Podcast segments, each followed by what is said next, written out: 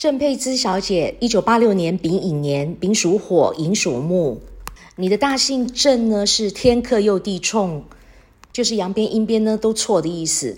因为郑这个耳朵呢，对于老虎来说是耳朵被捏住呢会反咬很凶，而郑的阴边这个酉字呢，有的五行属金，那你属老虎，老虎五行属木，是金克木，所以大姓郑呢阳边阴边都是破掉的，也代表你呢。不讲话的时候，眉头深锁，很严肃，很酷，好像呢在生气的样子一样。那你的脸上呢会破相，会长斑，会留疤，并且你赚钱的形态呢是不轻松的。因为上看夫财，夫财破，所以结婚之后呢，先生做什么事情你都会不认同。所以你要记得一件事情，那就是对于先生的事情呢，你要睁一只眼睛闭一只眼睛，尽量呢都不要管他，不要管他最好。管多了只是让自己呢很伤脑筋。你的名字佩芝。配不能用，资也不能用。这个名字用下去，你感情跟婚姻这条路呢，你会走得非常的辛苦哦，会是你这辈子呢最大的痛。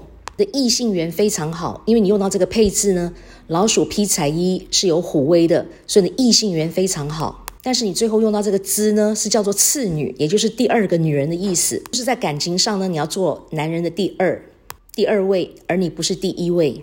用到这个字的意思呢，就是说结婚前呢，你容易去吸引到。有妇之夫，那结婚之后呢？虽然说你是原配，你是大太太，但是在感情上呢，那你还是位居老二。所以这个次女呢，是绝对不能用的一个字，它会伤到你的感情跟婚姻。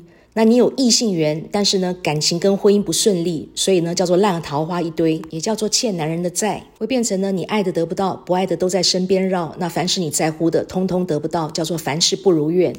那这个配置呢，又是一个人字部首，老虎逢人叫做要被宰杀，武松打虎亲兄弟，老虎逢人被宰杀，所以你犯小人，小人一堆都在你的背后呢，扯你的后腿陷害你，所以呢运气是特别的差，这辈子呢都非常不好过。那钱财呢是左进右出，钱财呢是通通留不住，所以配置这个名字不能用哦，用起来会过得非常的辛苦。